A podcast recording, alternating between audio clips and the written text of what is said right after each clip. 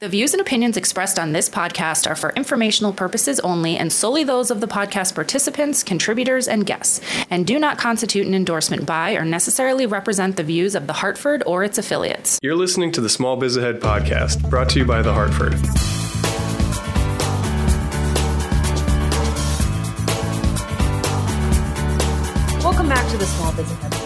I'm Elizabeth Larkin. Oh, I'm Gene Marks. And today we're going to be talking about Crime, high crime, Crime, high of the highest levels. And then that high crime is someone stealing your startup ideas. Yep, yep, yep. It happens. It happens. People are scared about that uh, all the time. It, it, it does happen. So the question is, what do you do? How do you protect yourself against your startup? Uh, you know, you come up with a great idea. How do you know that somebody isn't going to take it for you? So um, let's talk about that in detail. Right after we hear from our sponsor. Sounds good. This podcast is brought to you by The Hartford. When the unexpected strikes, The Hartford strikes back. For over 1 million small business customers, check out The Hartford Small Business Insurance at thehartford.com. And we're back. So we had this question submitted a couple different times, so I combined it into one question. My startup idea can be stolen. Yeah. What do I do? So, Gene, what do you do? Well, first of all, I wish these people would tell us what the idea is. So, you know, it'd be, it might be pretty good, Elizabeth, and you and I can steal it and, do something else. First of all, okay, so um, you've got a you've got an idea for a startup, your genius idea, which, by the way, it, it's probably been thought of before, but th- that's a whole other conversation for another day. But you know, you want to um, try and protect yourself against um, you know the, these ideas being stolen. Now, it's it's not easy to do. Okay, when something is just an idea or just a thought, um, it, it, it's kind of easy to be duplicated. I mean, the best example I can give is there's a, a an ice cream store that started up in Philly a couple of years ago. And I'm not going to name them, but they make um these really cool like rolled ice cream. You know, it's kind of like Cold Stone Creamery used to do, but a little bit better, like custom made ice cream. And then they put it on a on like sort of a stone, and they roll it out, and they roll it into a a thing on a cone. And it was, I remember when they opened up, like lines around the block for this ice cream store. You know, it's just fantastic. And lo and behold, what happened the following summer? There were like 10 of the exact same course. ice cream stores around the city because you know what can these guys do? I mean they, they came up with a really good idea for like a special way to roll up ice cream and people just copied it and went and and it's very tough to protect yourself against that. And and you know you can find i just want to say that like you can either you, no matter what you do if somebody wants to steal your idea and they you, you can fight them and you can spend a lot of your time and money fighting them in courts and with lawyers and you know all that kind of stuff or you can just stay focused on what you do and continue to do it that much better you know? Um, and the world has made up a lot of competing businesses um, that sell i mean how many how many stores sell tires? How many stores sell pharmacies and you know and food store? I mean there are you come up with the idea and people duplicate it and you just got to figure out a way to do it better. That's the ultimate thing. I mean i'm going to get a little bit more specific as to some steps Well, that you I can just take want to ask a question sure. though. So, rolled ice cream or an ice cream store, like that's pretty easy to duplicate. Well, yeah, it is. I mean, I, I agree, but um, you know, I think a lot of businesses there are certain different levels of of difficulty in duplicate. If you have some real technological thing or whatever, um, you know, maybe it's harder. But I don't know. In today's world, even if you develop a software or some type of machine or whatever. You know, if you have the right people, most things can be duplicated somewhat The difference easily. between that and ice cream, though, is that everybody has experience with ice cream. Not I couldn't do it. I know I couldn't duplicate that. You couldn't go ask someone like, "Hey, how do you how do you do this?" I guess I could. It would be it'd be it'd be it'd be work to do, and I don't know if I would do it very well. And yeah, I mean, I guess Well, there's a there's a you this this leads into okay. We're, so we're going to talk about non-disclosure know agreements. yes we like, are. can you do that for an ice cream shop? Yeah, I mean, so you, you certain things you can, you can't. So Elizabeth, you're right. I mean, there are certain things that um, you can try to do to protect yourself, right? So non-disclosure agreements are used um, for businesses where it's not their technology or their, their idea is not so public facing. So, you know, can you do that for an ice cream store? No, because everybody, you know, anybody can walk in and buy an ice cream Yeah. and whatever. But if you're in a B2B business, you've developed some kind of technology or some kind of proprietary service or something like that, and it's not a consumer facing thing, then yeah, you know, if you, before you bring in you know people into your business before you talk with potential investors you know whatever a lot of times you just you you have people sign non-disclosure agreements um you can get one on an attorney can draw it up or really there's some standard ones you can find online. I subscribe by the way every year uh, to legalzoom.com because they have all the standard um, you know, legal documents that I, I, I go to. I, I love that site. Wait, so how do you, so tell me about that. So legalzoom.com is a fee what I pay. I, you know, I, I, I don't want to get the price. I don't want to get the pricing wrong, but um, they offer like two things as part of the package that I have is that they have every single legal document you could possibly want from, you know, non-disclosure agreements we're talking about to, in, you know, employee compensation agreements or, you know, a board of directors forms, you know, okay. that kind of thing. Um, and so it's all there for the taking if you, you subscribe customize it to your business? Sure. And what they do is they make sure they're all they continuously they're continuously updated, you know, for to, to stay current with the the oh, law. so like if your state law is different from correct, state, okay, correct. So it's not only federal but it's also state basis, oh, and great. then they keep them updated. Um, they have like that's what they do. They're, they're attorneys that keep this updated. Um, and I can download it anytime and customize it to myself and then use it for my business. And it's really good. Not only that, but the package that I have and by the way, I don't work for LegalZoom.com, but yeah, I use them, and, and they um, they have a, they have a, a attorneys on staff that is part of my package. You get some free legal consultation if you want to. I'm not saying that you use them if you're going to be in some kind of complicated lawsuit with oh, somebody yeah, or whatever. talk to an attorney. Yeah, but just for the basic, people say like, look, this whole conversation started by how can we um, you know, how, how, do we protect our information? Okay, well, non-disclosure agreement is a basic thing that people do. And, um, you know, the, the big question is not, should I have one? Okay, fine, go ahead. But are they even, you know, worth the paper that they're printed on? Um, you know, they, they serve a legal purpose. Um, but, you know, again, if somebody does violate it, you're going to have to go after them and pay money now to sue yeah. somebody. And that could take money and resources away from actually growing your own business. But anyway, non-disclosure agreements are very, and I get asked to sign them all the time. Like I work with technology companies and they'll be like, Hey, you know, before we work together, can you please sign? And I'm like, really like I'm going to take your technology. Like I don't even know how to mm-hmm. turn on a TV set. I'm going to sit there and and, and if, steal your technology. If you have an idea and you're starting a business, non-disclosure right. agreement, good first step. It is a good first step. Now, there's something you can also do. I'm not. You have to talk to a patent attorney about this, but you can apply for what's called a provisional patent if you think you've got a patentable idea. So something not roll up ice cream, but right something, and I don't know, maybe roll up ice cream is a patentable idea. That's something you have to really ask a patent attorney about. But if you get something that could eventually be patented, but you're not ready to go through the process of the patent, you can get some protection by applying for what's called a provisional patent from the FTC, the Federal okay. Trade Commission. So you can look into that as well trademarking your name is a very easy thing to do. And again, there's the states um, can do that and federal side of it, LegalZoom. How much does that cost? Oh, like like nothing. I mean, like hundreds of dollars at most, even less than that. Um, and You're like nothing or hundreds of dollars. Well, I mean, when I say you know a hundred bucks, two hundred bucks, I mean it's not like uh, some like large, large, large expense. And um, and I don't mean to. Um, I don't want to minimize. Obviously, cost for any startup is expensive. Yeah. So you can trademark it by your state or federal federal is what you okay. want to do. Okay. okay. And what you want, and again, this with the FTC, and then that gives your own uh, thing. And then you've got to be good at, you know, using the trademark code whenever you mention your name or your product. So you, got tra- you have to put it in your logo. Right. But that doesn't protect handles. somebody from stealing the idea. I mean, if yeah. I, I can trademark Big Mac, but then somebody can go and create their own version of a Big Mac and call it you know, large Mac or whatever. You know what I mean? Like it'll be something else.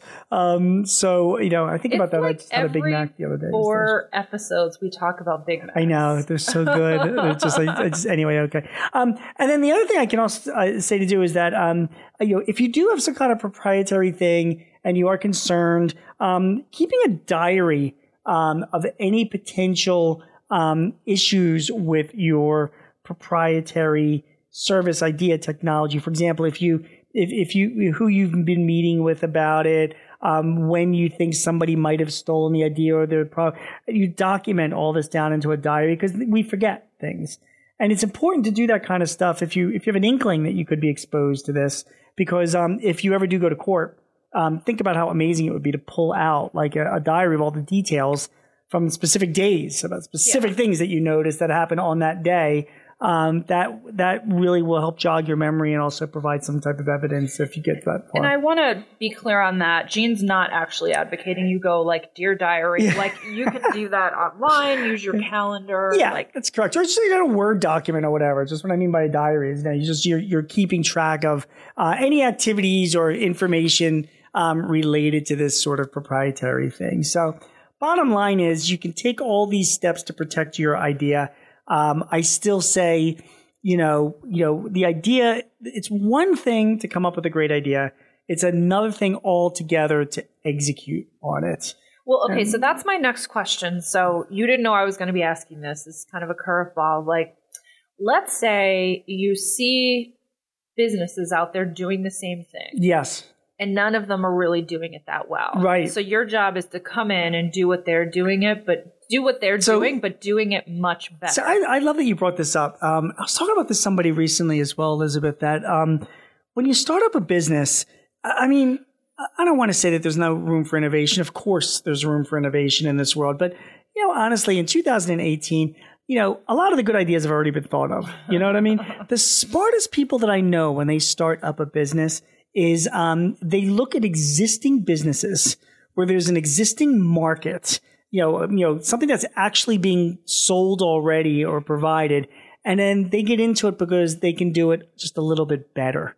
You know, so I'm looking at like a styrofoam cup. You know, like we know there's a market for styrofoam cups, and there were styrofoam cup makers. But maybe someday, you know, you get this idea to make a styrofoam cup something a little bit better. Biodegradable. Yeah, I don't know. Something about it. maybe you make it biodegradable or foldable or whatever it is, right? Yeah. So you get into an existing market, existing industry, Yeah. and you do it once. To me, that is a way better, you know, plan for success than trying to just start a whole new thing. You know what, I what mean? if you're not innovating? What if you're just saying, hey, they do rolled up ice cream, but it takes forever when you're standing in line. I could do the same exact thing, but I can get people in and out of the store more. What, and that's not innovating? That is innovating. Yeah, but it's always innovating. I mean, it's it, you you know, innovating means finding you know co- coming up with a way to doing way to something do a little bit better. So then, Okay. what kind of research should you do so you to make sure you don't get sued for stealing someone's idea? Well, when you're saying about research into stealing somebody's idea, first of all, if you're, you know, if, if I was going to go into the rolled up ice cream business, for example, I certainly would be doing, uh, you know, patent searches and, re, you know, you know, with the FTC, um, just to make sure that there's no, these guys don't have a, a patent on rolled up ice cream Yeah. and I'm going to, you know, I build something and I'm going to get sued and put out of business. Other than that, I mean, that's, that's pretty much it. I mean, you can tell what the market is. Um, people protect themselves with patents and trademarks. I think that covers it. Awesome Thanks, Gene. stuff. So go forth and Innovate. eat rolled up ice cream. Delicious. We'll be right back with Gene's word of brilliance. Would you like for your next major business purchase to be paid for by credit card rewards points? Learn how you might be able to do that in Small Biz Ahead's new ebook, The Ultimate Guide to Business Credit Cards. In this free ebook, you'll learn how you can rack up rewards points for your next major business purchase or personal vacation, how you can use business credit cards so they won't affect your personal credit, and even how to keep employees from using their work credit cards for personal use. Just head over to smallbizahead.com and click the link in the show notes to get your free ebook today. We're back with Gene's word of brilliance. So my word of brilliance today is uh, well, it's always two words. It's startup city, right? But not just startup city, but let's call it young city. Okay, Elizabeth Young City. That's my word of brilliance. So the words of brilliance. And the reason why I bring that up is because recently, um, Lending Tree, which is an online marketplace for getting loans, um, did a did, did a report. They did some analysis. Their analysis was what is the best city to be a young business in? What is the best city for a young now? Not necessarily to start up a business, but to be a young business. And what they did is they looked at more than 80,000 queries for loans on their site over a period of time earlier in 2018 from all around the country. And they picked out, they picked from all of these, the, the companies that had, that were making, that had revenues of less than seven and a half million dollars a year and had been in business for less than five years. So these are existing companies and they might not necessarily be like just startups, right? But small businesses, but they've only been around for about five years. And they said, based on all of that, because people were submitting data for their loans, they had to report what their profitability is, what their revenue is. They were getting some data. So they, they came up with a formula saying based on like profitability and, and revenue and revenue growth, you know, among all these, you know, what city had the, the is, is sort of the best environment just by the numbers for a young business. So what city do you think it is, Elizabeth? I'm going to say Denver. Denver. Yeah. Is Denver in the, oh, you know what? First of all, Denver is in the top five. Okay, let me guess So again. I am really impressed that you actually came up with that city Okay. out of all the other cities. you will never get this number one city. You'll never get it. But go ahead. Um, Dubuque, Iowa. Okay, for, why would you even say Dubuque, Iowa? Where did that even come come from? Was it like that another it? D? I? No, it's not even close. I don't even know. The- Pittsburgh, Pennsylvania. no, although Pittsburgh is a nice city to uh, for Dubuque, I'm sure is a very nice city too. My God, I'm gonna have people See, from I Iowa. would yelling. say Austin, but you're saying I would never guess it.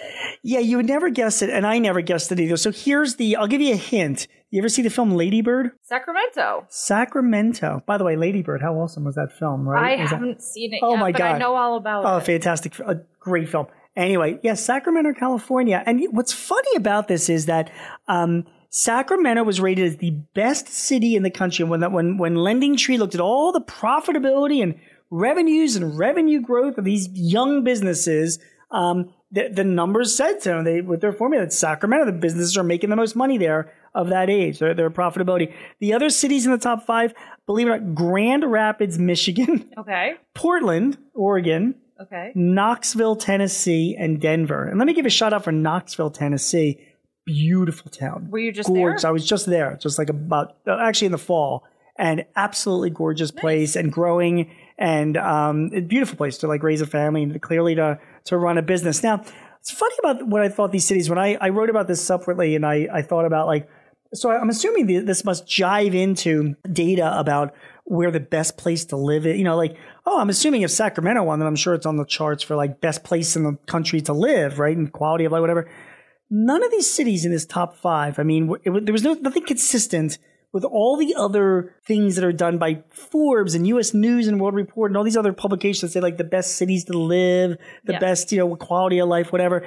They, they, there was no consistencies among that. Like, in other words, I could not draw a connection between running a business in Sacramento and actually having the best quality of life in Sacramento as well. Do Okay. you know what I mean? Yeah. It basically just said out of all the businesses that, out of the 80,000 businesses that we looked at, um, the young businesses seem to be doing the best in Sacramento, California. Now it's a state capital, so it's quite possible that there's, you know, there's some, but then again, Servicing government. yeah, but none of the other ones I just mentioned, I don't think. Grand Rapids, Portland, um, Knoxville, Denver, they're not state capitals, I don't believe. So, Oh no, I'm not in second grade. Yeah, so I they- don't remember. uh, the other thing I also thought was interesting is the average. What do you think is the average revenue for the young business in Sacramento, California? Less than five years and less than seven and a half million dollars in the, the average revenue, three hundred and sixteen thousand dollars a okay. year. I'm not joking. I was gonna say two hundred and fifty-six thousand. That's unbelievable. I mean, there are employees at some large companies that make more than that. Yeah. We're talking about the entire revenues of a business because we're talking But about they could just be one or two people. Sure. Coffee shops, restaurants, little Yeah. merchants, retail store, little you know, consultants, Small tech. small tech, yeah, whatever. But anyway, so that's my takeaway. Young cities, that's my words words of the day. And um, it is a um, Sacramento, California seems to be the most profitable place to be. Hmm, interesting. Interesting. Thanks for that, Gene. Sure. So I Oh, wanna- before I let you go, Philly was in the bottom three. of course. And we'll leave it at that. So what were the other bottom three? uh, Cincinnati, Ohio, Rochester was in the bottom, and uh, yeah, Rochester, New York. It was Cincinnati, Ohio, Rochester, New York, and Philly. Thank you for joining us this week, everyone. We will be back. I always say this week, but we're we're we're more We're back in weekly. a yeah, few days, baby. Every couple days. Let's do it. Um, I want to remind everyone to subscribe on Apple Podcasts. To please leave us a review because we love to get your feedback. Even if the review is telling us that we're terrible, we still, I mean, we don't love it, but we still want to hear that. Leave a comment at the bottom of the show notes. Give us your feedback. And we are always happy to hear from you and interact with you. We'll be back in a couple days. Thanks for listening. Thanks for joining Elizabeth and Gene for another edition of the Small Biz Ahead podcast. For the latest on small business trends straight from the small business experts, visit the Hartford Small Biz Ahead. We've got articles, how to's, and videos to help you run your business more efficiently. Check us out at smallbizahead.com.